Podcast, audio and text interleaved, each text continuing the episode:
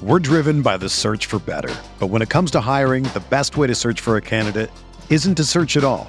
Don't search match with Indeed. Indeed is your matching and hiring platform with over 350 million global monthly visitors, according to Indeed data, and a matching engine that helps you find quality candidates fast. Ditch the busy work. Use Indeed for scheduling, screening, and messaging so you can connect with candidates faster. Leveraging over 140 million qualifications and preferences every day, Indeed's matching engine is constantly learning from your preferences, so the more you use Indeed, the better it gets. Join more than 3.5 million businesses worldwide that use Indeed to hire great talent fast. And listeners of this show will get a $75 sponsored job credit to get your jobs more visibility at Indeed.com slash BlueWire. Just go to Indeed.com slash BlueWire right now and support our show by saying that you heard about Indeed on this podcast. That's Indeed.com slash BlueWire. Terms and conditions apply. Need to hire? You need Indeed. From the Clark Ford studio in Oxford, Mississippi, MBW Digital proudly presents the Oxford Exxon Podcast. I'd say thanks for tuning in, but why am I going to give you a round of applause for something that you're supposed to do, to be frank? And now, here are your hosts, Chase Palm. And broadcast school has really paid off. and Neil McCready. I deserve to be on TV. Welcome in here on this edition of the Oxford Exxon podcast. Chase Palm, Neil McCready, Clark Ford studio on this Thursday morning. We'll call Jeffrey Wright here in a few minutes. We'll talk some uh, some national stuff with him as we do most every Thursday. And then we'll let him go to his uh, his first radio show of the day, and then we'll talk some baseball. As Ole Miss got good news on Hunter Elliott yesterday. That was announced. He has a strained UCL. They do expect him back at some point this season. I'll go over particulars of that and kind of the kerfuffle and chaos of a rain shortened game and a delay and tarp gate and the entire thing last night at Swayze Field as Ole Miss was losing five to four to Louisiana Tech in the seventh inning, but they win four to three because the seventh inning never happened. So I'll go over all that as well when uh, we're done with uh, with Jeffrey here in a bit. But the podcast brought to you every single day by the Oxford Exxon Highway Six West in Oxford. Ole Miss returns to Swayze Field in uh, a couple weeks. Purdue is the opponent next weekend for that, and you can win tickets to the final game of the series, four box seats, courtesy of the Oxford Exxon. You do that by getting on social media and you at them at Oxford Exxon. Use the hashtag Rebel Ready, and you can uh, be entered to win. Say what you want, say something clever. You have a chance to win those tickets the rest of the season for every series finale with the Oxford Exxon. Again, coming to you from the Clark Ford studio. We are Clark Ford, excuse me, is in Amory, Mississippi, 662-257-1900 is the number. Call it. Ask for uh, Corey Clark. Tell Corey what Ford product you're looking for. He'll send you a quote within 15 minutes in business hours. Right to the bottom line. No hassle, no haggle. You get your quote. The rest uh, up to you. You can shop quote around. You can do what I've done, but I recommend that you do, and that's hop into a Clark Ford today, 662 257 1900. Jeffrey Wright, other guests join on the myperfectfranchise.net hotline. If you're a displaced corporate executive or you're wanting to put your career in your own hands, uh, if you're an experienced entrepreneur wanting to diversify, Andy Ludicky can help. He owns multiple franchises and businesses. He uses his expertise to help others find their American dream through a very thorough and free consultation process. So call Andy, put your life and your career in your own hands. It's 100% free. You got nothing to lose. Find your perfect franchise at myperfectfranchise.net or you can contact Andy anytime at andy at myperfectfranchise.net or 404 973 9901. Is Jeffrey ready? We got something to kill. Yeah, I think so. I was trying to. Okay. We'll call Jeffrey Wright on the My Perfect Franchise hotline. Talk to him a little bit as we do again every Thursday.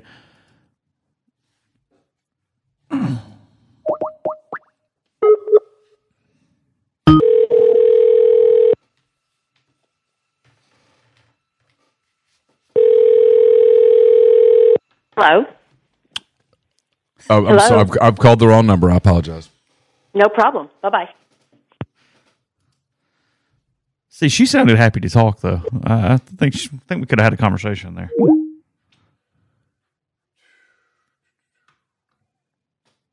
You have those days where they start and you know it's kind of not going to be your day. It's going to be a day you just so, sort of have to endure it and get through it. I'm having one of those. You think this is one of those today? For sure.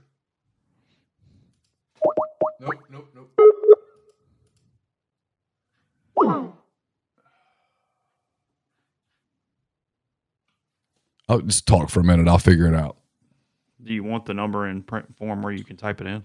I'm trying to get to that screen where I can. Oh, okay.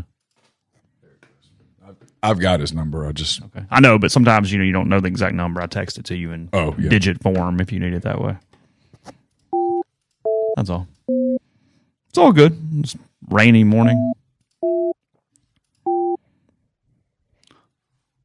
Everybody uh, ignored the storms or slept through them last night. The thunder was worse around my house around 4 a.m. this morning. It woke me up sometime around between could sleep through that- 3.45 and 4. I couldn't sleep through that lightning and thunder to save my life. That was scary. Even the lightning. Yeah, the lightning. I mean, I thought something popped inside the house. There was like this loud pop. We went looking for it at 4:30 in the morning, like what was broken. Jeffrey, Good morning, how are you, sir? man. I uh, I don't know if there's like something going on, but like Memphis today is like an absolute standstill. Like traffic, everything. I I I don't know if like the overnight rain made everyone sleep in or what. I don't know. This is a disaster for us. This feels this feels like I'm back in college. What do you think it is? I hon- I mean honestly, my only working theory is you know overnight rain, so we there's flooding possibilities, so wrecks and whatnot. But I mean, it didn't matter if you took you know it didn't matter if you took the streets, it didn't matter if you took the freeway. Like it is just a disaster. Did you I- alter your I- route? So I was I I was trying to uh you know as as a lifelong Memphian, I know the the big bad streets, and I was trying to beat the system, and I took a back way, and I'm stopped at this like I'm going through traffic, but like everything's stopped, and there's people on the right that are trying to cut across, and you just hear all these horns honking, and then finally this hero in a 4Runner gets out of his front door turns behind him and just yells "Shut the f up" to everyone behind him, and I just felt like I was like, okay, I think that's just uh, how the day's going. Neil kind of said the same. He said he's having a weird morning. You're having a weird morning. It's moving through right now. Yeah, th- there was lightning at 4:30 that made this giant pop sound. I was, I mean, Laura thought so too. Though some device broke, and so we went like looking for it. And then you start getting paranoid, and I came up and made sure Carson was okay. And Like, what kind of pop? Is it possible lightning just hit a tree? it sounded like something exploded in in like the living room, but nothing did. We went in. I went in fully anticipating like a TV to be busted or the oven or something like that, right? And everything appeared to be fine. And I came upstairs like thinking maybe it was something up here, and it was nothing up here. And I checked in on Carson, and then I got back in the bed, and I couldn't sleep, of course, because now my brain's going on. Okay, what are we? What, what's going on today? Yeah, at that point you're up. and then I fell asleep a little, and then Laura's leaving for for Arkansas today, and so she was she got up early so she could finish pack. It's just I was like, this day is just shot. So, Yeah. Jeffrey, I'll give you a little dress rehearsal for for your show today. Sorry, go ahead, Judge. Yeah, no, you're good. What in the world? What what do you make of this newest Ja Morant thing? Just Ja in general is a, a team leader for Memphis right now. The Washington Post reporting that he was accused of repeatedly punching a teenage boy in the head and threatening with a gun last summer. That comes a few days after some other incidents. It feels like it's all sort of piling up right now, but how do you sort of unpack it? Okay, so it's important to note the the teenager basketball story that had been reported, and um, to me, Yeah, r- real quick, two seconds for people who haven't followed this. That incident is a 17 year old told police last August, who turned 23 last August, that Morant had punched him 12 or 13 times during a pickup game at the point guard's house. correct, and Ja, so Ja subsequently filed his own police report, and he did admit to hitting him, but it was out of self defense. Also, the young man in question, it is important to note, his mother has filed, I believe, the upwards of 20 lawsuits, I believe all of which up until this point have been dismissed. Uh, and Ja's attorneys are claiming that initially, after that incident, she uh, asked for twenty million dollars from Ja. So you do have to take it with a grain of salt. All of this, all of these incidents, kind of taken individually, they're all kind of bad looks, but at the same time, you kind of roll your eyes and you're like, all right, whatever. The problem is when you take all of these stories, the the the basketball court story at his house, the mall incident, and then the fracas or whatever happened in the loading dock of FedEx Forum with his with his crew against the Indiana Pacers. Well, now you're starting to establish a pattern, and the pattern is while most of the time Ja's not kind of at the spearhead, he's not exactly surrounded by uh, he's not exactly surrounded like he's surrounded by hotheads, I guess is how I would say it. And it's now starting to be a pattern. You have three different incidents. It's also important to note with the mall with the mall incident, it's four days after the basketball court incident, and the NBA suspended one of Ja's like like main entourage guys, and there hasn't really been an incident since. So, in fairness to in fairness to the Grizzlies and those that are in you know have a vested interest in Ja,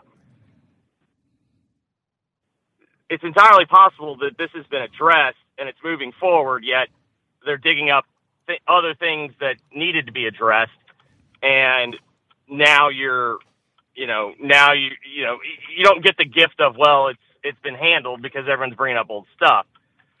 I still think the I think the question that Ja's going to have to determine is what does he want his image to be?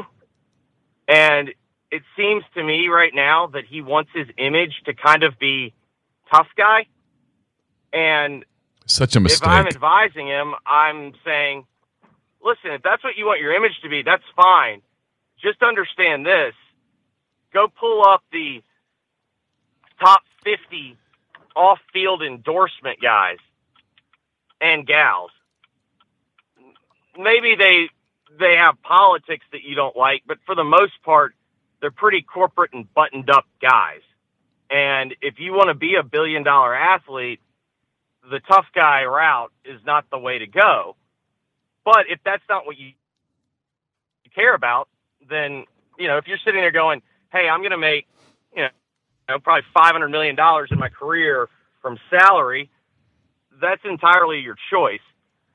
I also think, though, when you consider Ja to a lot of these other athletes, you know, Ja was massively overlooked as a recruit.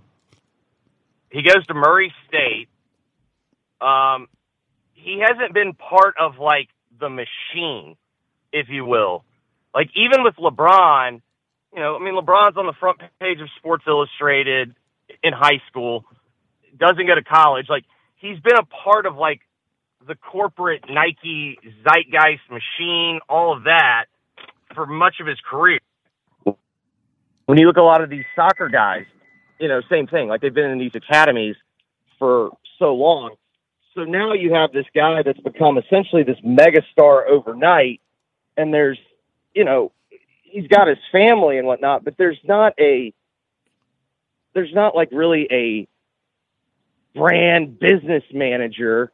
And I, I think you're starting to see you've got a lot of people that are completely dependent on Ja, and there's no one from the outside that's kind of navigating navigating and maneuvering and positioning for him. He reminds me so much of Russell Westbrook. Um, just he can't stop. He can't let the chip come off his shoulder. It's like I, I got disrespected. I got overlooked. Uh, ended up at Murray State. People didn't think I could play. They thought I was too small. They thought whatever, whatever, whatever. And then when I can't shoot. Yeah, and when the success comes, they can't Westbrook almost used to admit this. It's like, well, if I if I let this chip come off my shoulder because now people respect me. I mean, I got voted MVP, right? I'm an, I'm a multi-time All-Star. I got multiple in, in, NBA deals. I, I'm, I've made incredible money. People off the court are throwing money at me to to wear goofy clothes. I mean, everything everything I could possibly want's there. But if I let this chip go of disrespect, I won't be the same player. And and Morant's in my opinion, infinitely better than, than Westbrook was at his peak. Not not today, Russell, but Russell when he was He's certainly more skilled. Yeah. But he he has that same thing and he just can't let it go. And I think he I wish someone like you said, I wish someone could get to him and say, Hey, drop it. It's okay. You can be you can be a beast on the floor and then let it go the moment you walk off the floor. Yeah, and I think I think that's going to occur because in the end, like if you use the Russell Wilson or the Russell Westbrook comparison, you know, Russell wasn't getting a Nike signature shoe, and Russell's in the peak of the LeBron era. Well, now we have this. We now have kind of this era where we might be switching of the guard, and you know, Ja Ja is the only like young guy kind of in his class that's gotten his shit signature shoe that they're kind of, you know, that they're investing a lot in. And to me, I don't want to say like I'm putting it all on Nike, but like I do think Nike's going to have to step in and do what Nike does best. I mean, I think they're arguably the greatest marketing company we've ever seen, and they're going to have to take over the imaging and the branding and kind of reel it in. Like to me, the biggest thing is there's no one from the outside that's kind of offering guidance. And, you know, we've seen it's a tales old time when you lead, you know, young people to buckets of money and everyone around them is, you know, essentially beholden to them. Well, turns out those usually aren't the best decision makers. And, you know, we see problems ensue. But, to me, you know, do I think this is like just some type of thug or whatnot? No, I do think though we've seen in the NBA when guys when guys don't come quote unquote from the streets, they seem to like want to try to prove themselves.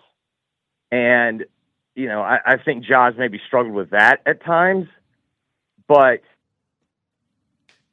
I don't know. I guess kind of more than anything, I think it also what we're seeing is it kind of shows the star power of Ja Morant. I mean, the Washington Post was sending out the entire PR campaign yesterday. Like they were doing like, I mean, they were just plugging this, and it's because, hey, if you see Ja Morant in a story, it catches fire. Yeah, and he's on a team that's a competitive team. I mean, Memphis is right there with Denver and and Phoenix and frankly Sacramento who I've watched a little bit lately. I mean, those are the four teams in the West that have a chance to win this, unless you buy into the the Warriors when Curry comes back. And Curry's supposed to come back in the next few days. Maybe he'll be effective. Maybe they'll be the Warriors of old. But this is this is Memphis's first real opportunity. I mean, not just you know what I mean. It's their first real opportunity to compete for a title this year. Yeah, and I mean, I guess I suppose in the end, maybe last year was a better opportunity than they realized in real time.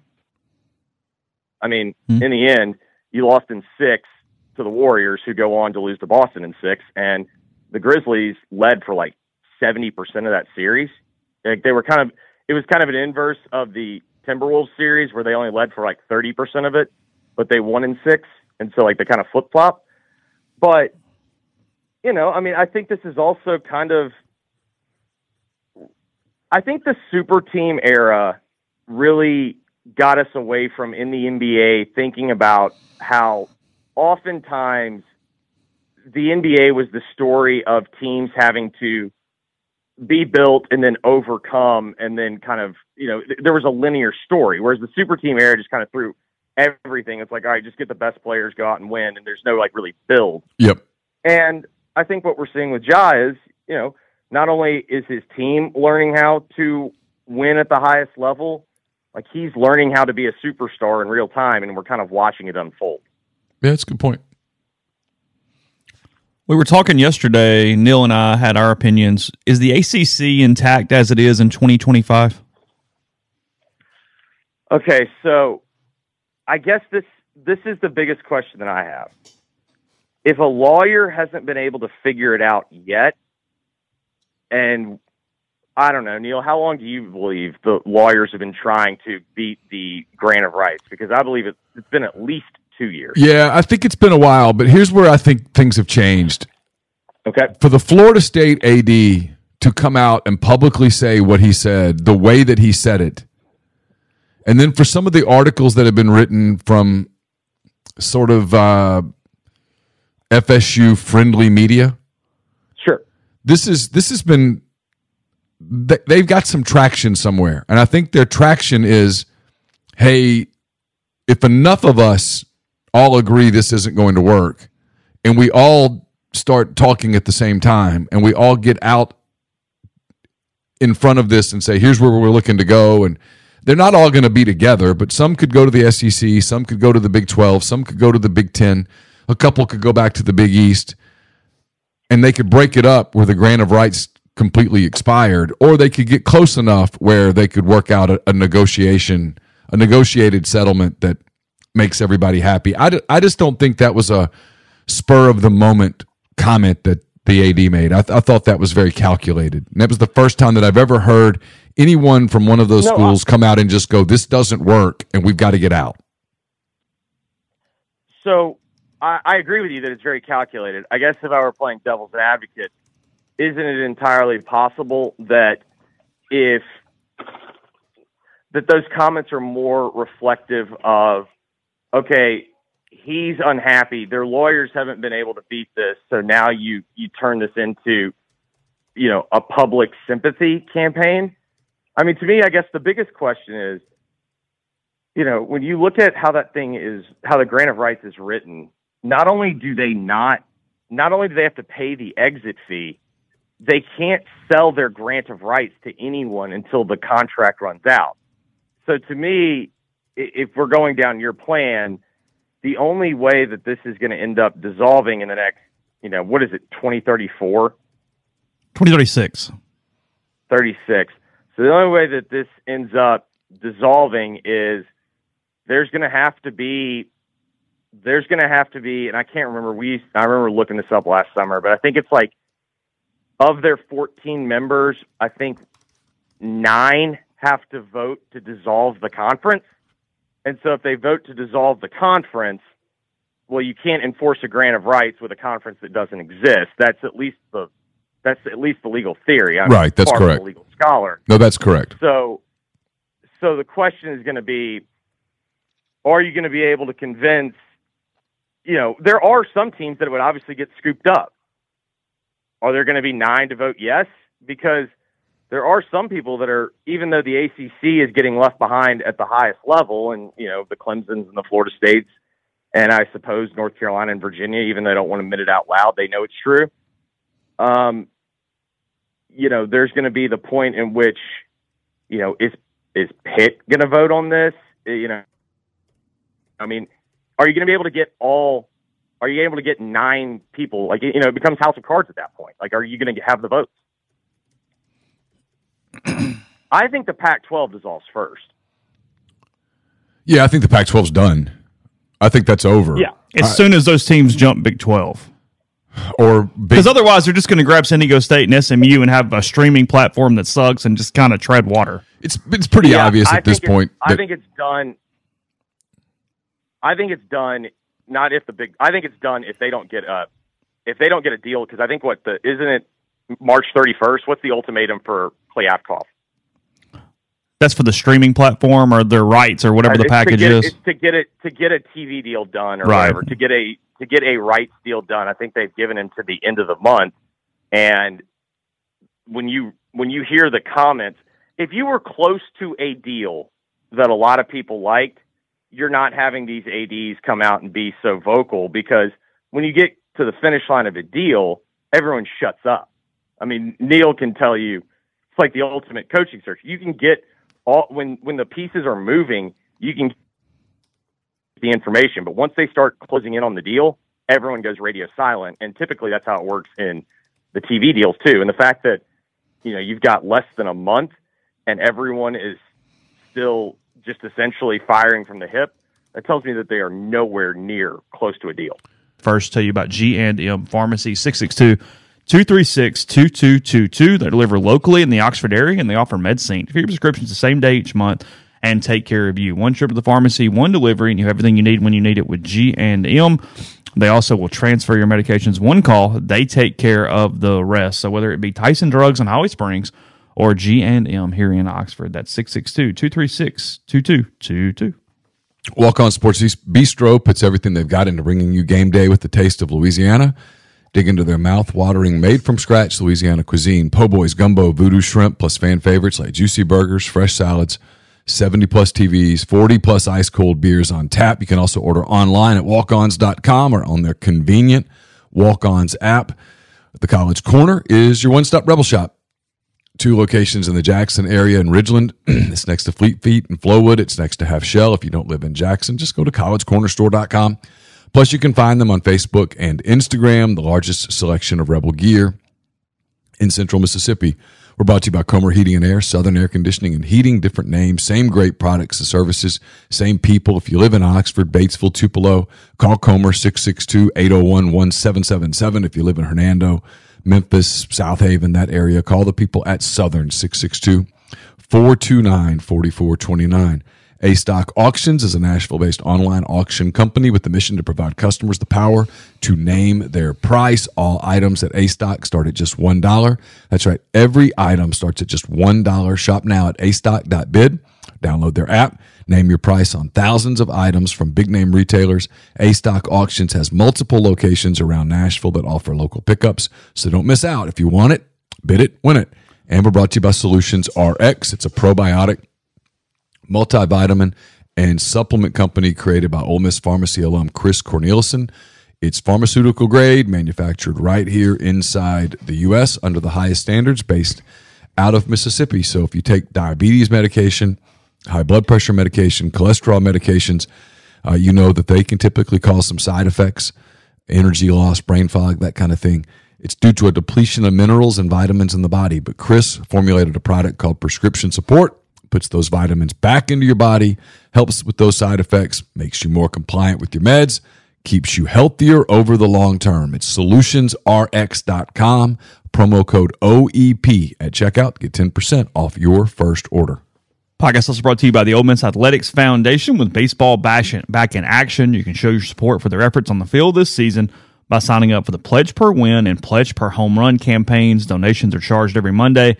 They're allocated in your Blue Priority point total and up to 90% tax deductible. So sign up today by visiting give2athletics.com slash donate or call the Ole Miss Athletics Foundation at 662-915-7159. Also, remember Morgan Wallen coming to Vaught Hemingway Stadium this April, the same week as Ole Miss and LSU baseball. Big weekend in town that Saturday night, that Sunday night. Tickets available at great prices for both nights. Cheap $79, I believe, if I have that correct. So morganwallen.com for either one of those nights. Tickets at Vaught Hemingway Stadium. Yeah, I don't, and, and I just don't know that you can. We see this with these RSNs, right? The with the with Major League Baseball. I don't, I don't know that these. I don't know what the future of television rights are. I don't know what the future of sports on television is. I don't know what the future of streaming is. Whether you can make more money from streaming, whether there's ever a, an opportunity to turn that into something super profitable. But again, I just go back to the same logical conclusion that I've that I've had for a while now, and that is you knew this day was coming when the Big Ten contract would kick in with Fox and where the SEC contract would kick in with the mouse. And people look at all the money. And if you're at one of these ACC schools, you look at it and you just see the difference and you calculate that times 10, 11 years and you say that's that's not that's not acceptable. And once the word unacceptable gets passed around, I mean, it's kind of like the Pete Boone moment in Nashville in 2011 or whenever that was, when he said, This is unacceptable. There's no turning back from that, right?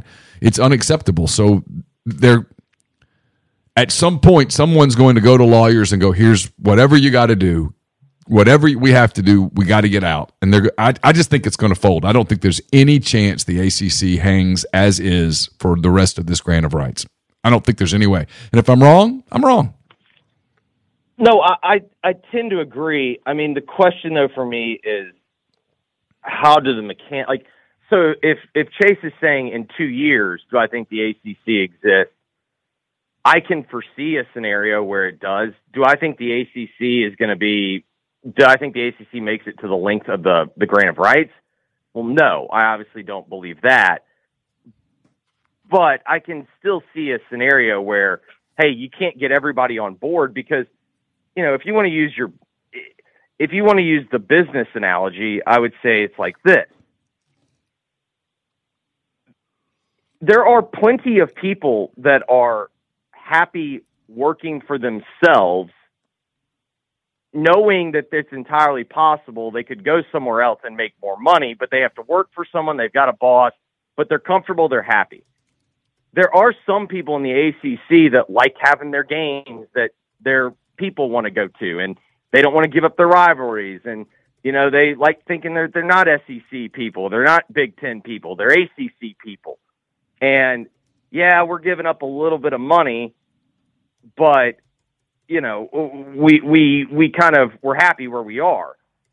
Now, the problem is you have people other people in that conference that are like, screw that, I want to get as much money as we can. Like that, you know, that that's what we're in this business for.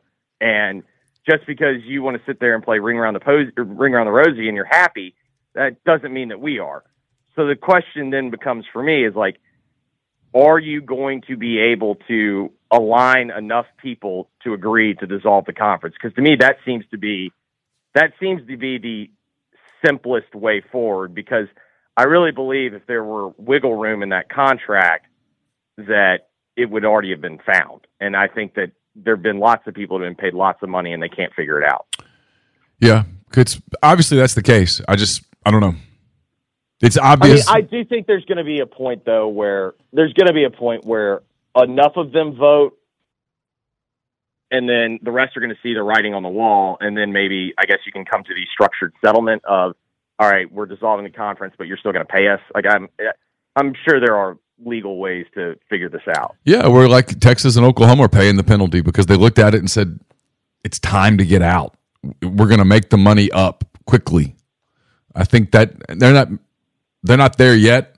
Florida State, Clemson, North Carolina, but they're get, they're going to get there fast. Where they they're just going to look across the landscape and say, how do we compete in this in this market? And I don't I think the answer will be someone will reluctantly go, well, we can't. So we got to we got to figure out a way to we got to figure out a way to max uh, ch- uh, cash in our value.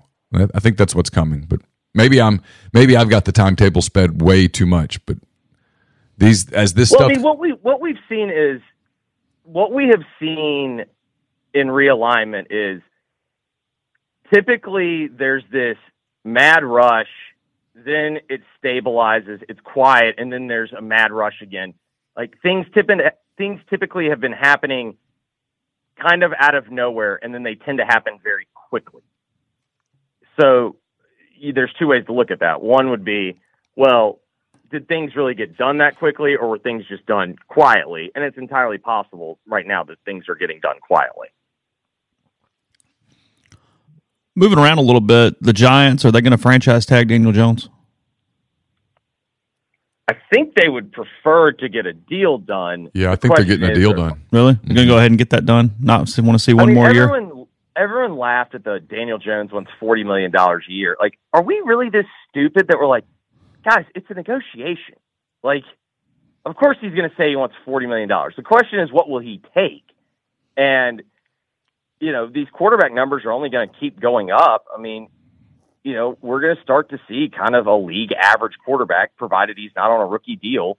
He's going to be making around 30 to 35 million. And there's a reason why, like when you see the, when you saw uh, Derek Carr seeking 35 million, well, when you kind of look at the average of the market, it's going to be for a starting quarterback, it's 35 million. And so I think they want to get a deal done. I think they prefer to, I think they I think they they would prefer to see kind of a version of the Kirk Cousins type deal where you know maybe you give Daniel Jones you know a hundred million dollars guaranteed or something along those lines, and it's like a three year deal.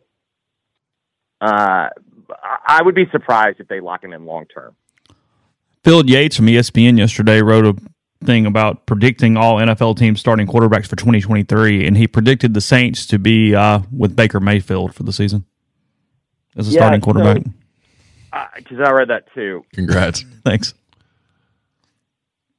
I don't know. Like to me, I think Baker's in a unique spot where I would be a little bit more choosy of where I go. And yes, obviously there are some weapons for the Saints, but I mean, Chase, who's running the offense?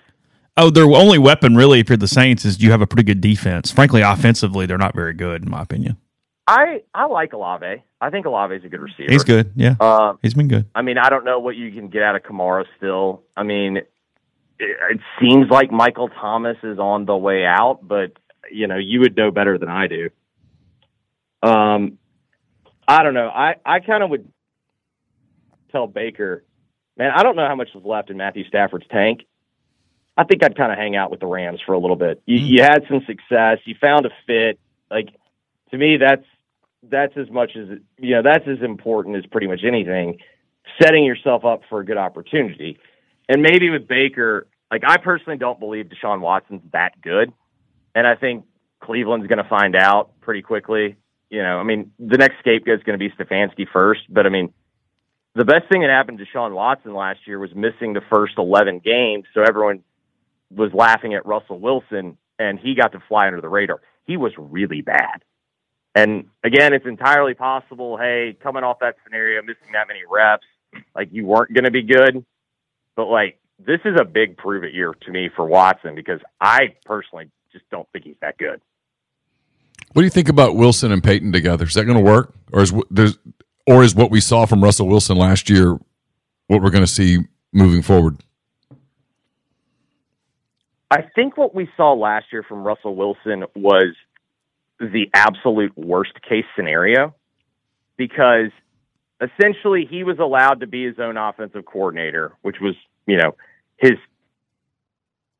team and his camp's dream. And then you bring in a guy, you bring in a guy, uh, why am I blanking on his name? Uh,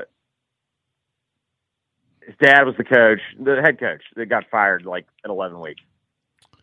Oh, Oh, I Didn't call can't. I can't think of his name either. Um, We're driven by the search for better. But when it comes to hiring, the best way to search for a candidate isn't to search at all. Don't search match with Indeed. Indeed is your matching and hiring platform with over 350 million global monthly visitors, according to Indeed data, and a matching engine that helps you find quality candidates fast. Ditch the busy work. Use Indeed for scheduling, screening, and messaging so you can connect with candidates faster. Leveraging over 140 million qualifications and preferences every day, Indeed's matching engine is constantly learning from your preferences, so the more you use Indeed, the better it gets. Join more than 3.5 million businesses worldwide that use Indeed to hire great talent fast. And listeners of this show will get a $75 sponsored job credit to get your jobs more visibility at Indeed.com slash Blue Wire. Just go to Indeed.com slash Blue Wire right now and support our show by saying that you heard about Indeed on this podcast. That's Indeed.com slash Blue Wire. Terms and conditions apply. Need to hire? You need Indeed. Whether you're a world class athlete or a podcaster like me, we all understand the importance of mental and physical well being and proper recovery for top notch performance.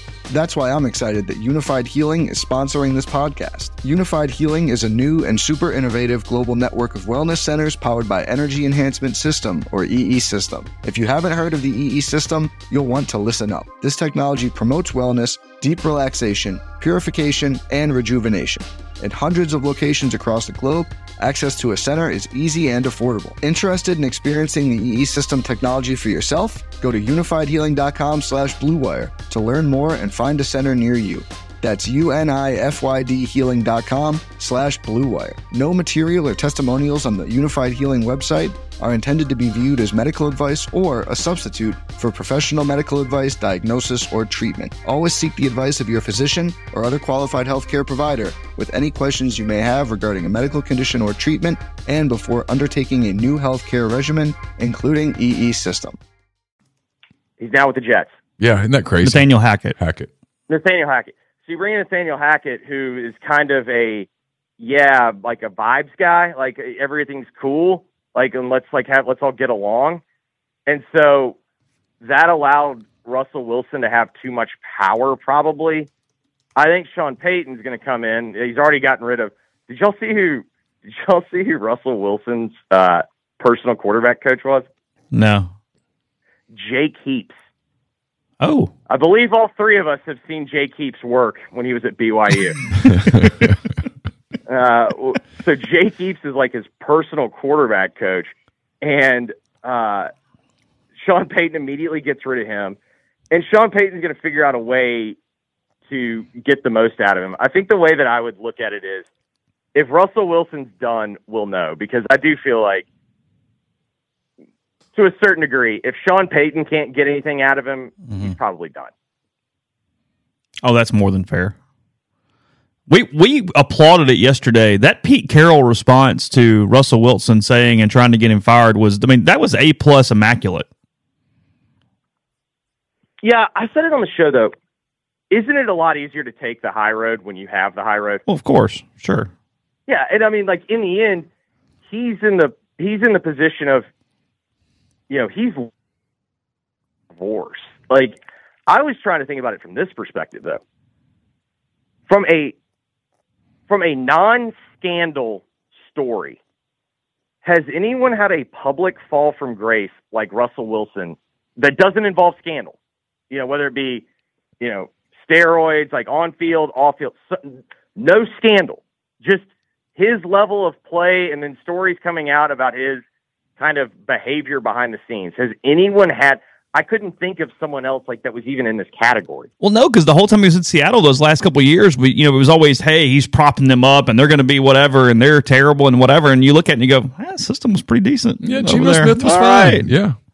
You know, I mean, they prop Well, Russ up. Also, like if we want, if we want to, if we want to tie it into you know the beginning part of the conversation, I think one of Russell Wilson's biggest problems is the quote unquote team around him. Like they want to market him as you know let Russ cook, and you know he's got this whole like it's more of like a marketing thing than it is like level of play. And he went from kind of like this goofy kind of corny guy to like all of a sudden he's a robot and he's like this high functioning robot. It's like, well, the robot's broken. But it seems like a lot of the problems that were created for Russell Wilson were created by those around him. Like you hear the stories of, you know, it went from being able to call Russell whenever you want to now all of a sudden his own teammates are having to get with his, you know, get with his marketing team to get to get a hold of him. You know, he gets the office. He has his own office in Denver. I mean, like it's just I don't know, like I feel like it's the people around him that like are trying to make him into something that he's not. And that I think that led to a lot of the certainly a lot of the friction in Seattle. You mentioned it last week. How you feeling about your Bama future bet right now? Well, they are finding a way. Um, you know, I guess you could say it's you know it's a lot like when you you get to the airport and you didn't get TSA pre-check and you see that line's pretty long, and you know that eh, boarding's already started. You got to get through security quickly. You got to get on that pat down nice and quickly so you can get through security and take off. I mean, I What when you go through how you got to look at it. when you They go through a way. security and they pat you down, what are they looking for? Mhm. Bubble gum, Uh, I, water. Well, I there are strict rules on food. I believe, yeah, water bottles usually open water bottles. That's what they're looking for. If you bring on like a eight ounce thing of shampoo as opposed to the It's a problem. don't- yeah, God, hold on. God forbid you bring it on. God forbid you bring on a can of travel shaving cream. Yeah, I mean that's what they're that, that's what they're patting him down for. Just make sure that he's you know, buckled or, in safely. Or, God forbid, it be a shampoo bottle. yeah, I, I just, I mean, that's it. You're just trying to get ready for takeoff. I mean, I, I understood what Nate Oats was saying. I mean, just keep digging. I mean, people are like he keeps digging the hole deeper and deeper. Nate I'm like, said in hindsight it was probably an error. I mean, Well, because you don't want to bring you, you don't want to Yeah, bring an he- open he- bottle of water through through security. He did. Like, let's give him credit. He did say, "My bad. That's on me." At the end. If a bunch of jobs were open, would this hurt mean, Nate Oats in trying to get the Kentucky or Kansas job or something along those lines at the Well, I next mean- step? I mean, if y'all really want to go full, you know, full uh, tinfoil hat, Yeah, what do you got? Hit me. doesn't that extension look a little more interesting now when he signed it? When was it? That extension was basically. It was basically, I think it was like right after the event occurred, but before it like got public. So you know you're defending your program, so you go, "Hey, I'm just taking one for the team, and you're going to pay me for it." Uh, or hey, this his contract was extended on February third, and I believe the incident was middle of January. Correct? Yeah, Something like that. I mean, again, you can make the argument, hey, deals get done. Deals it takes longer Yeah, than that sure. for a deal to get done. You could make that argument, and I would have to say I don't know enough. So sure, I can I can buy that, but at the same time, starting to look a little, you know, may, maybe all of a sudden Nate Oats was Nate Oats was uh, motivated to get a deal done. I mean, there were there were there was more than just Miller at that scene, and and Miller's attorney's account. I can't say that it's wrong. I wasn't there. I don't know, but He's doing his job. And- yeah, but boy, I mean, his job is to make his client look as as good as possible. yeah. yeah, and and and it it makes him not sympathetic, but it makes It him makes him an idiot. an idiot. But yeah, Yeah. But there are other people that insist that there's more text that are coming out, and when the texts come out, it's not it's not the best look in the world. Podcast brought to you in part by Johnson Hill Creamery, johnsonhillcreamery.com. They're headed back to the Delta for the Charcuterie 101 classes. It's going to be at the Travelers Hotel. That's on 3rd Street in Clarksdale. That's Tuesday, March 21st, 6 to 8 o'clock. You can uh, sign up now, snacks, refreshments included. Remember, you get to uh, take home what you uh, what you come up with with your designs there with the charcuterie. So, for more information and to purchase tickets, visit johnsonhillcreamery.com where they make all their cheese locally and in house every single day at 662 419 9201 or go to their Instagram page, Johnston Hill Creamery. Uh, the BOGO winter sale still going on with Dead Soxy right now. When you buy two sock bundles, you get the second bundle 50% off, or you get a free pair of socks with any single pair you purchase. To get the deal, put any two bundles or any two pairs of socks in your cart and apply the code Rebel Grove. If you've got bundles in there, it'll take 50% off the least expensive bundle. If you've got two pairs of socks in your cart, it will make the least expensive pair free. So head over to deadsoxy.com, stock up on this incredible winter sale, and as always, stay soxy. We are also brought to you by Game Changer Patches, the only two patch system available in the market to stop hangovers before they start. The warm up patch used uh, before or while you drink, overtime patch used after you've been drinking to recover while you sleep. The all natural ingredients will keep you in the game, ready for your next play. Go to gamechangerpatch.com. Promo code RebelGrove20 at checkout for 20% off your purchase. Also brought to you by Automation and Control Systems LLC. It's a full service AutoCAD services provider, a full service fiber optic cabling solution provider. If you're in need of custom HMI and SCADA solutions or large horsepower VFD specialist, ACS has you covered. It's ACSLLCMS.com or call 662 601 4381. Brought to you by Layman's Fine Jewelry, 1126 North Lamar Boulevard in Oxford. They've been serving the Oxford area for almost 75 years. Whatever you're looking for, from engagement rings to children's jewelry, collectibles, and everything in between, Layman's is the gold standard in fine jewelry. Visit them at laymansfinejewelry.com or call them at 662 234 2777. Brought to you by Pinnacle, Pinnacle based in Jackson, Mississippi. They have clients in uh, more than 20 states, advisors in multiple states. They provide detailed, specialized investment management, financial planning, retirement planning for individuals and businesses, and much, much more. It's mypinnwealth.com. M Y P I N N wealth.com. And we're brought to you by John Edwards, Regency Travel Incorporated in Memphis. If uh, you're looking to make a special trip, one that creates a lifetime of unique memories, get in touch with John. Give him some parameters, give him a budget, let him give you options. You don't have to live in or near Memphis to take advantage of his services. Just simply give him a call, 901 494 3387, or email him at jedwards at regencytravel.net. And first time clients can save $50 off their first booked trip just by telling John you heard about Regency Travel on the podcast. Podcast is brought to you by Prime Shrimp, primeshrimp.com. They have seven different flavors available for you that deliver directly to your door. And then fewer than 10 minutes from freezer to plate. Let them take care of dinner tonight. Everything with the New Orleans style barbecue, their newest offering to the signature, the full meals in a bag, the garlic herb butter, and the French Quarter Alfredo. They got a spicy option. They have the simple option that you get to season yourself for kids or people with more discerning palates there with Prime Shrimp. Also, check out their two pound bags of individually frozen shrimp. Like like what's at the grocery store, except your higher quality shrimp from the New Orleans based company. So use code RG, code RG, five packs or more. You get 25% off that purchase with code RG at primeshrimp.com. But I mean, then doesn't that become a law enforcement issue? Because it's like, okay, well, if you have these texts, why didn't you have those? Yes.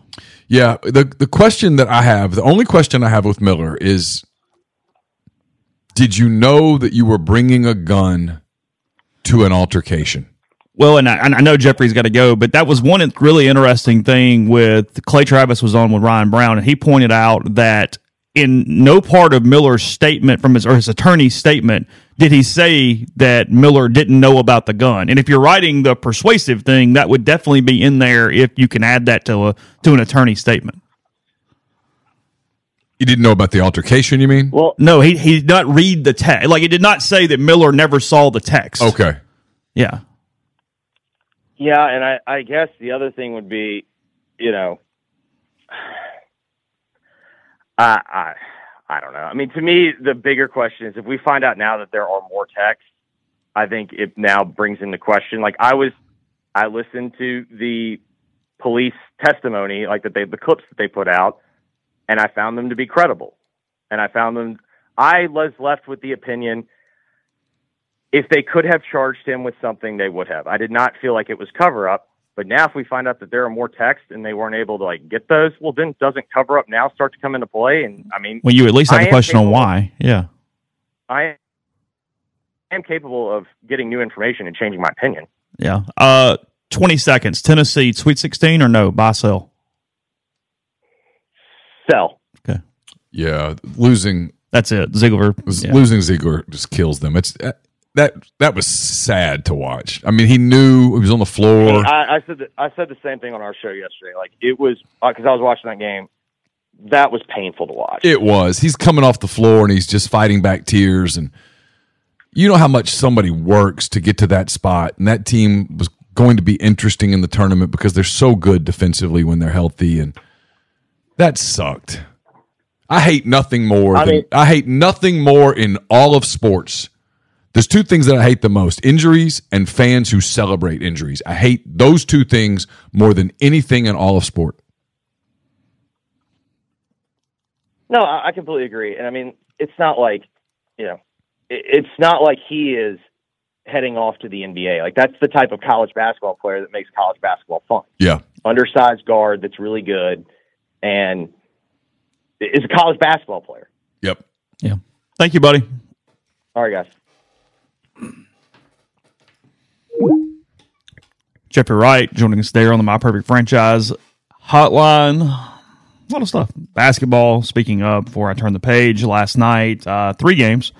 The one we mentioned, 90 85, Alabama over Auburn in, uh, in Coleman Coliseum last night. The Tigers led by as many as 17 prior to losing there in overtime, getting outscored 15 10. Pretty active overtime period between Yep. those two teams. Vanderbilt goes into Rupp and wins 68 66, just kicking themselves for the week before in uh, LSU. Yep. That loss that has changed their dynamic where now it doesn't matter, but they win 68 66. They spoil 21 and 20 from Tshiebwe last night, including some big plays down the stretch to kind of get Kentucky back in it. Frankly, Vanderbilt was threatening to kind of run them out of the gym a little bit there late. And then speaking of LSU, they lose at home last night. Missouri does get the road win 81-76 over Oh. the LSU Tigers in uh, in Baton Rouge. So- LSU led in that for a while. I was I saw the score. They led 47-34 at the break. They were up Oh, 13 okay. at the break. Carson and I, I was doing other things. I was kind of working, and but we had the, we were flipping, and we had Thunder Lakers on, and we kind of got stuck on that for a while. Stayed there for a minute. Stayed there for a long minute. So, a couple baseball things out of yesterday. I'll start with the one that actually has importance moving forward. Hunter Elliott, uh, Mike said he got back into town on uh, Tuesday night. Said that they have gotten the cons- a consistent reports regarding his elbow that it is non-surgical. So they've talked to lots of different doctors. He's had physical examinations in person at this point. He's traveled around. He's kind of been all over the country, frankly. And uh, it is non-surgical. They have diagnosed him with a strained UCL that is requiring three weeks of total shutdown. He's already done two. That means one more week of total shutdown as far as Elliott not picking up a baseball. At that point, it is a very slow ramp up. People have had questions about this, but there's a throwing program that everybody's aware of how sensitive an area this is. If you have any sort of setback, you're you're done.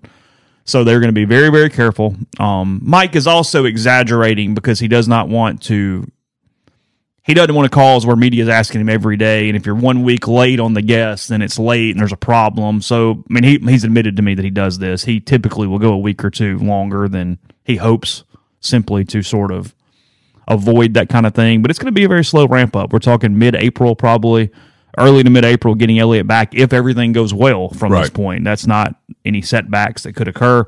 Ole Miss plays Mississippi State. April 14th through 16th in Starkville. That is the sixth SEC weekend of the year. So you're talking about two more non conference weekends, then five ish conference weekends, somewhere in there. But look, you thought he was out for the year. Potentially, it's huge news if he gets back, if he's 100%, if mentally he's okay. Because Yeah. as somebody who went through something similar and nowhere near the level, your mind is part of the problem here. You have to trust that your elbow is okay. You've got to throw it. You see the same thing with ACLs, guys who don't quite fire that knee or they're a little worried about some twists or turns or movements that you would make from that standpoint. So it's it's great news for the kid. I mean, forget team for the Yeah, kid, of course. Um, but for Ole Miss as well. But this is it's going to be a minute. So you know, look, it, it keeps Ole Miss's postseason aspirations there, though. I mean, if Hunter Elliott's healthy, they're a team that's very very good come postseason, and it keeps those things in play. Whereas, frankly, otherwise they don't have enough right now. They at least at the moment with these freshmen not transitioning to the point of being completely ready. They're they're they're they're, they're struggling in the bullpen. Um, there's no doubt about that. So they'll start c- clicking the calendar off, clicking the weeks off, and see what happens when when it turns to April. But another month without Elliott for sure.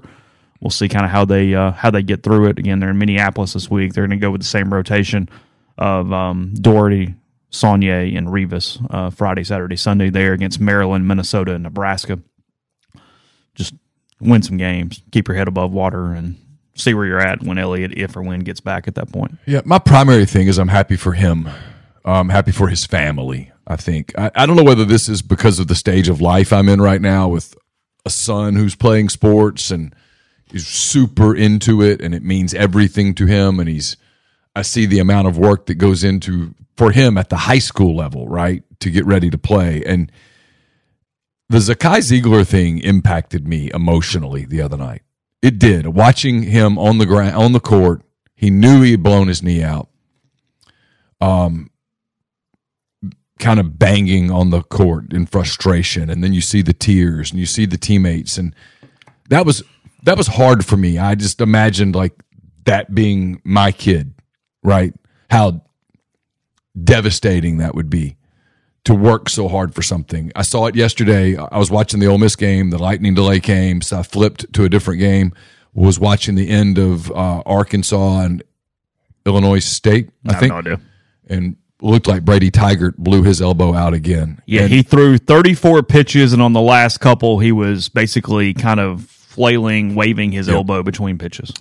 so I've not seen an update there. it appeared that he was saying that he couldn't feel anything and he was in tears as he left the field. And you just see that. You see that you see that happen to people. And i was so i was when i saw your report about elliot my primary thing was not about Ole Miss or about what it meant for a competition standpoint. And i know that's what fans want to hear about but honestly, what I thought about was just how relieved I kind of was for him. I don't know him, I don't know I've ever met him, but I was happy for him that he doesn't have uh, the people at Tupelo. I know a lot of people at Tupelo who know him and they rave about him.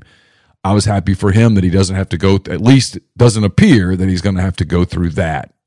Yeah, I mean, as JM says in the stream, and he would have have some idea here. This is it, it's a process. I mean, there's no guarantee he's back that day, but what it does mean is he saw a lot of people. If surgery was the best course of action for Hunter Elliott, he would be having surgery right now. Sure. A because he sh- would be, and two, from a timeline standpoint, that would have allowed him to throw more prior to the draft next season. Right. You don't want to postpone it if you're Hunter Elliott, and it's at all necessary because you want to get back, show a healthy arm prior to that draft next summer. So everything points toward this being just the correct decision all the way around. Sure. That they do believe he can be hundred percent. They did it the right way.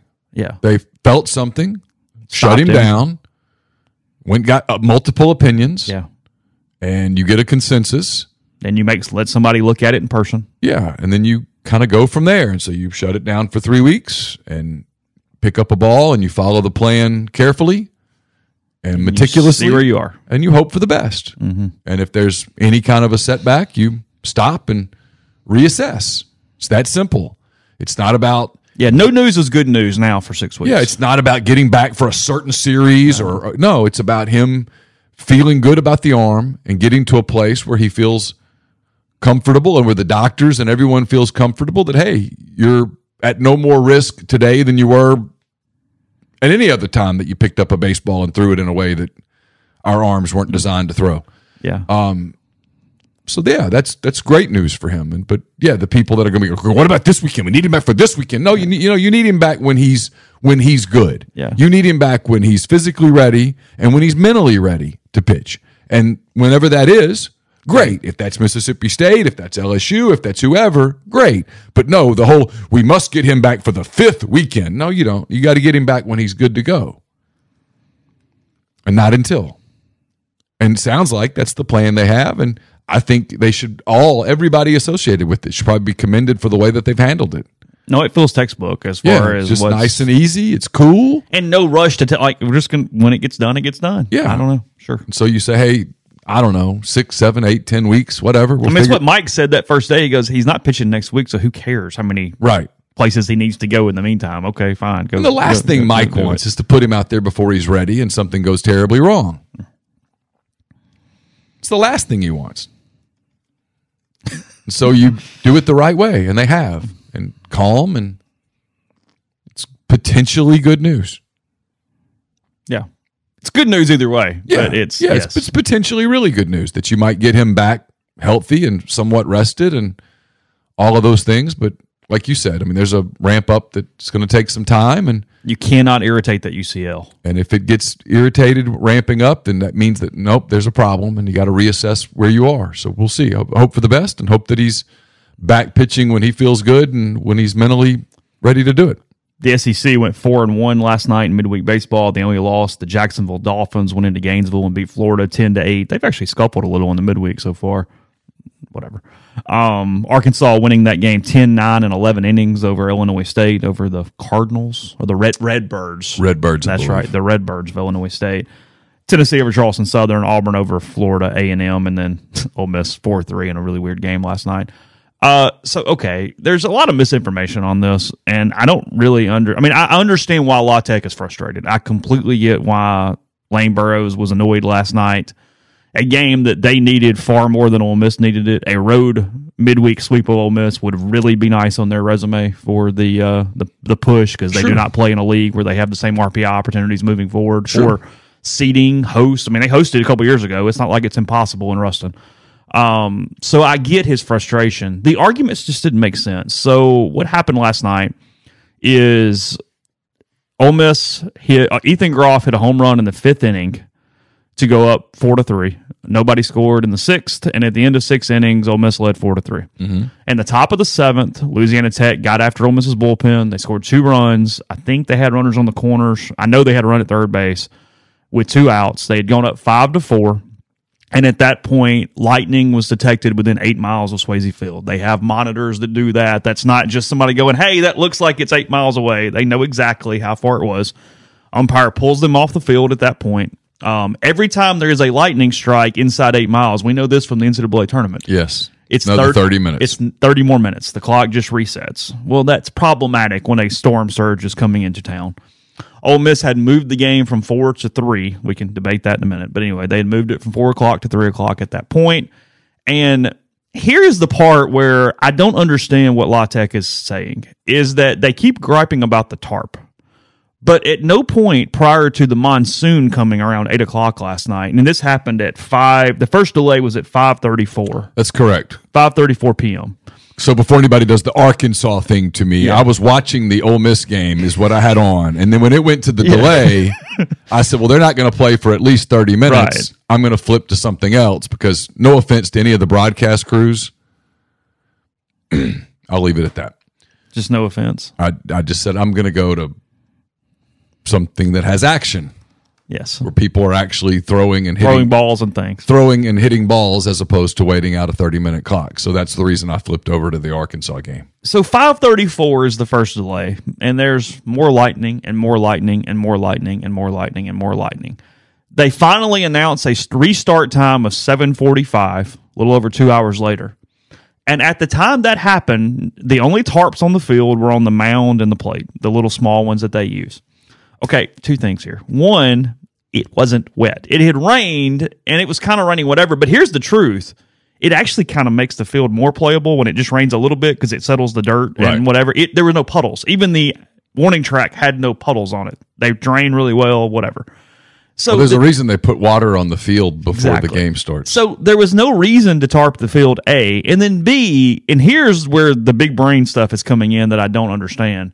Because Lane Burroughs knows this. He was just pissed off. yes. Is that if you tarp the field, it's at least 20 more minutes more than it would be the way they had it to get the field ready. Because once you, get tarp, the tarp the field, off and you got to put and lines. then you have to start doing lines and stuff Right. because the tarp is messing up the field. Yes. They did not have a window for doing that. Frankly, Ole Miss or the umpires or whoever makes that decision, I think it's the umpires actually. I don't think Ole Miss has any say of anything to do with the field once the Once game the game starts, the game's in the hands It's not like Mike goes, "Hey, get the tarp out." The umpire goes, "Hey, grab the tarp."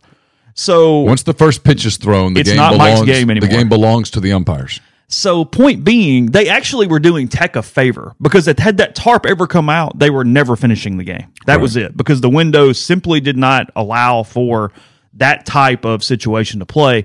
The other thing too is this was just going to keep happening. I mean, they, they had to get through another half inning. So they only needed like 20 minutes. I mean, it was actually pretty feasible to get another inning in or half inning in or four outs, I guess, technically, if lightning would just calm for a second prior to the big storm coming in.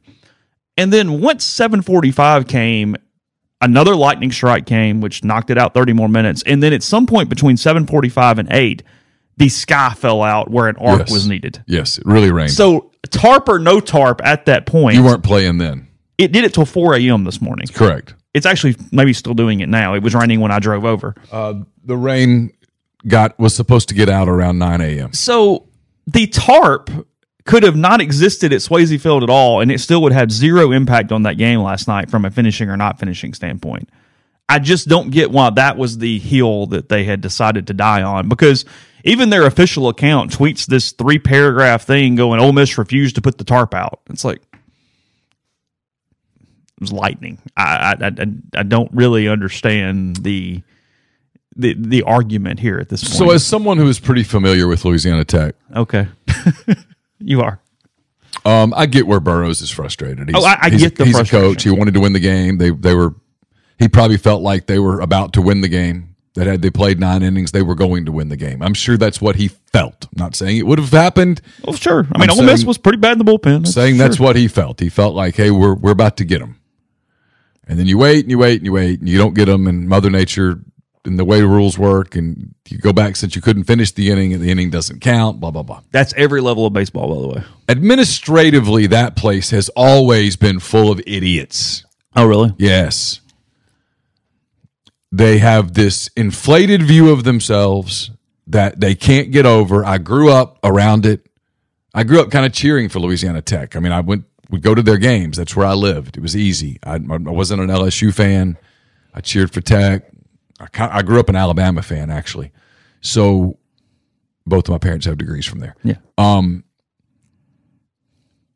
this is the same administration that, when presented the opportunity to get into the Sun Belt, they went, "Nah, nah, we're good."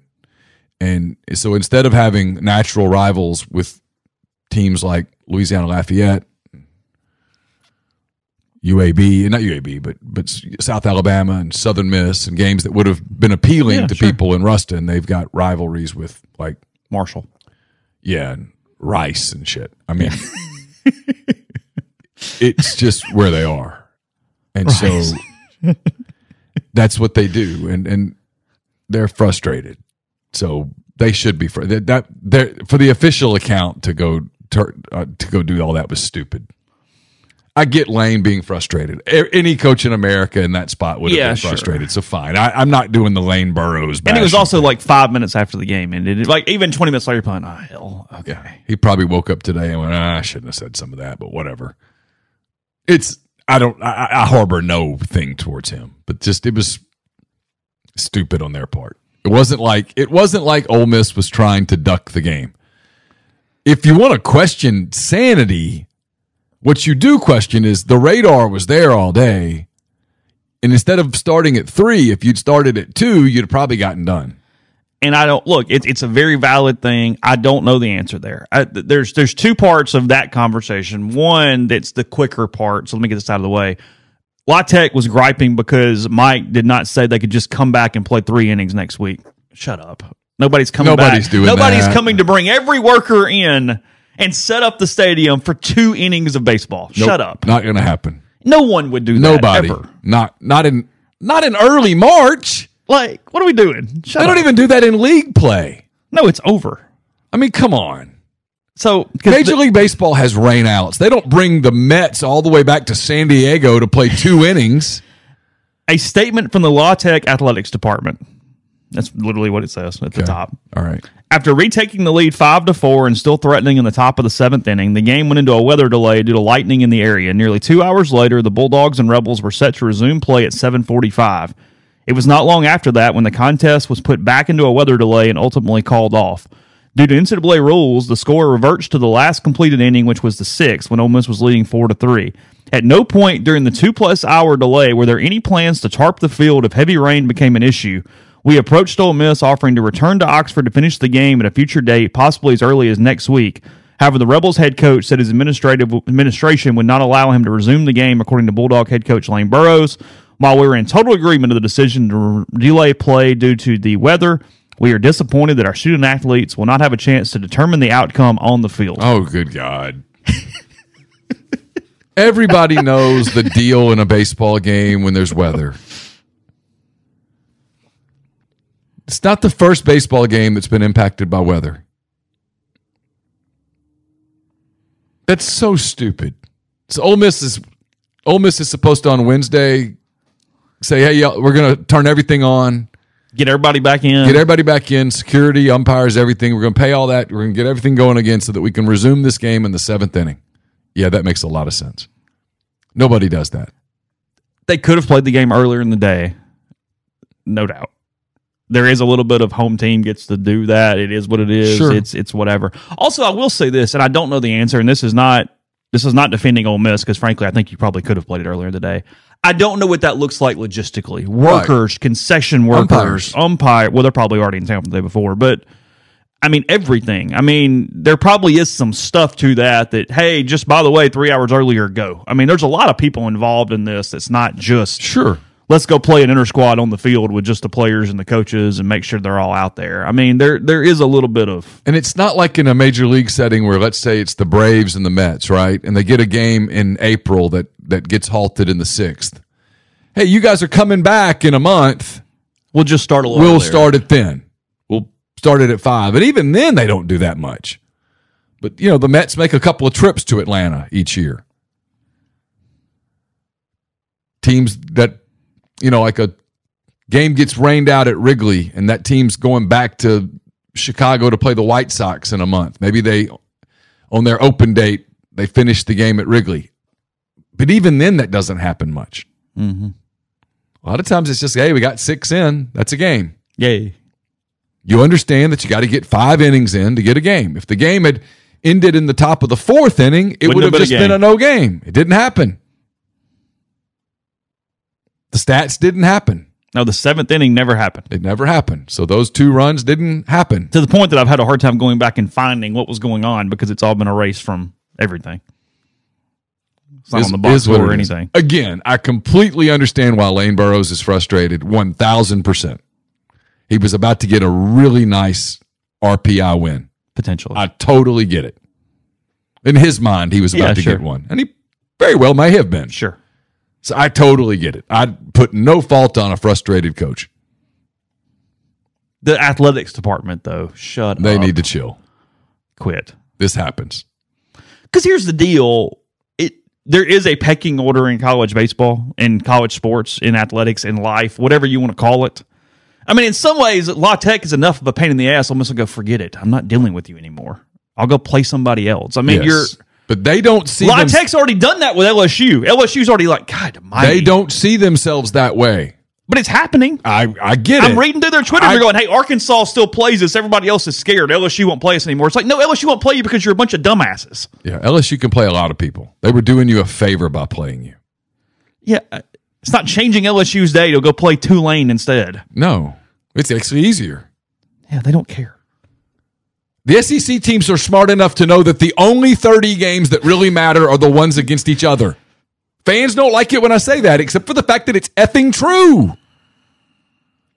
Go 19 and 11 in the league. Okay? Go 19 and 11 in the league, and your, your ass is hosting. I don't care what you did in the non league. If Vanderbilt goes 21 and 9, okay, and loses three times to Lipscomb and Belmont, they're still hosting. Flip side, if they beat the ever living out of Lipscomb and Belmont and go 14 and 16 in the league, they're not getting a regional. So you tell me that there's not weight on games in the schedule. That's where I'll tell when, like, there was a guy that got mad about us not talking about baseball at the very beginning of the podcast or in the week. He's like, well, you're talking about the Cubs. Well, the difference is every one of the 162 games on a Major equal. League Baseball schedule matter equally. Now, some feel bigger than others. Sure. But statistically, they're all the damn same. It's not like that in college baseball. It's not like that in college baseball. If Ole Miss goes 20 and 10 in the league, the losses to Louisiana Tech and whoever else they might end up losing to in the non league won't matter. If they go 11 and 19 in the league, they could have beaten the ever living shit out of Tech and it won't matter. Way it is. Yeah. So anyway, as wrote, baseball guys pretty good to Ole Miss. They get good news on Elliott. They win a game, and they don't even have to throw two point one bullpen innings that they don't have the guys for right now. So They had a good of- day. Sort of worked out for Mike all right yesterday. He went to bed and went, you know what? Other than probably Lane Burroughs yelling at the umpires after the game whenever they met to have that conversation, he went, "Ah, okay, fine. Mike Mike probably got Be where safe. Lane, Mike probably got where Lane was coming from. What? Mike's probably listening to him and goes, I'm just going to blame this on Keith right here. Hey, my administration said I just can't do that. My hands are tied. I don't know. He probably couldn't have just, Yeah. gone, hey, then yeah, he walks okay. off and goes, that was a stupid idea. yeah, y'all come back on Wednesday. No, Ole Miss plays Southern Miss next Tuesday night, so that's the next midweek game for the Rebels again. Is that in uh, town? Yeah, it's in town. And then uh, they do a they play in Oxford or Hattiesburg every year, and then play in Pearl every year. So Gotcha. They alternate and then go to Pearl for whatever. Southern did their Mississippi State Pearl game this week on Tuesday night. Oh, so it's like high scoring, right? 11 to 10 or I something don't like even that? know. I, know, I didn't even see a final. I'm not sure who won, but I think it was an 11 to 10 game. Really? Yeah. Okay. So, anyway, Ole Miss uh, game times this weekend: three o'clock tomorrow against Maryland, seven o'clock against Minnesota on Saturday night, and then one thirty against Nebraska on Sunday afternoon. So that are your start times for uh, the Cambria College Classic or whatever they're calling that. Again, that is the three Big Ten teams: Minnesota, Nebraska, Maryland, and then Ole Miss, Vanderbilt, and Hawaii on uh, the other side of the bracket. Missouri pulled out of the event, so the Warriors are the uh, the third team. Yeah, in good for there. them. Yeah, sure, it's fine. They're hanging out.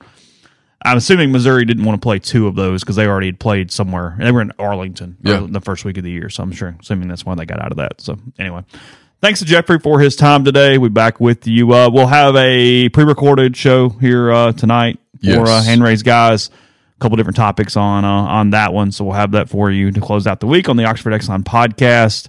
Um, and hand raised guys as well. So we'll uh, t- have that, and then we'll be back with you on Monday morning with a normal schedule. Uh, at least Monday. Hey, we'll get to you. We'll let you know We'll tell you Monday and probably on. Tuesday, and then that probably will be it next week um, because of from a streaming standpoint. streaming anyways. standpoint. Yeah. Yeah. So we'll go from there. Have a good day. Take care. Talk to you then.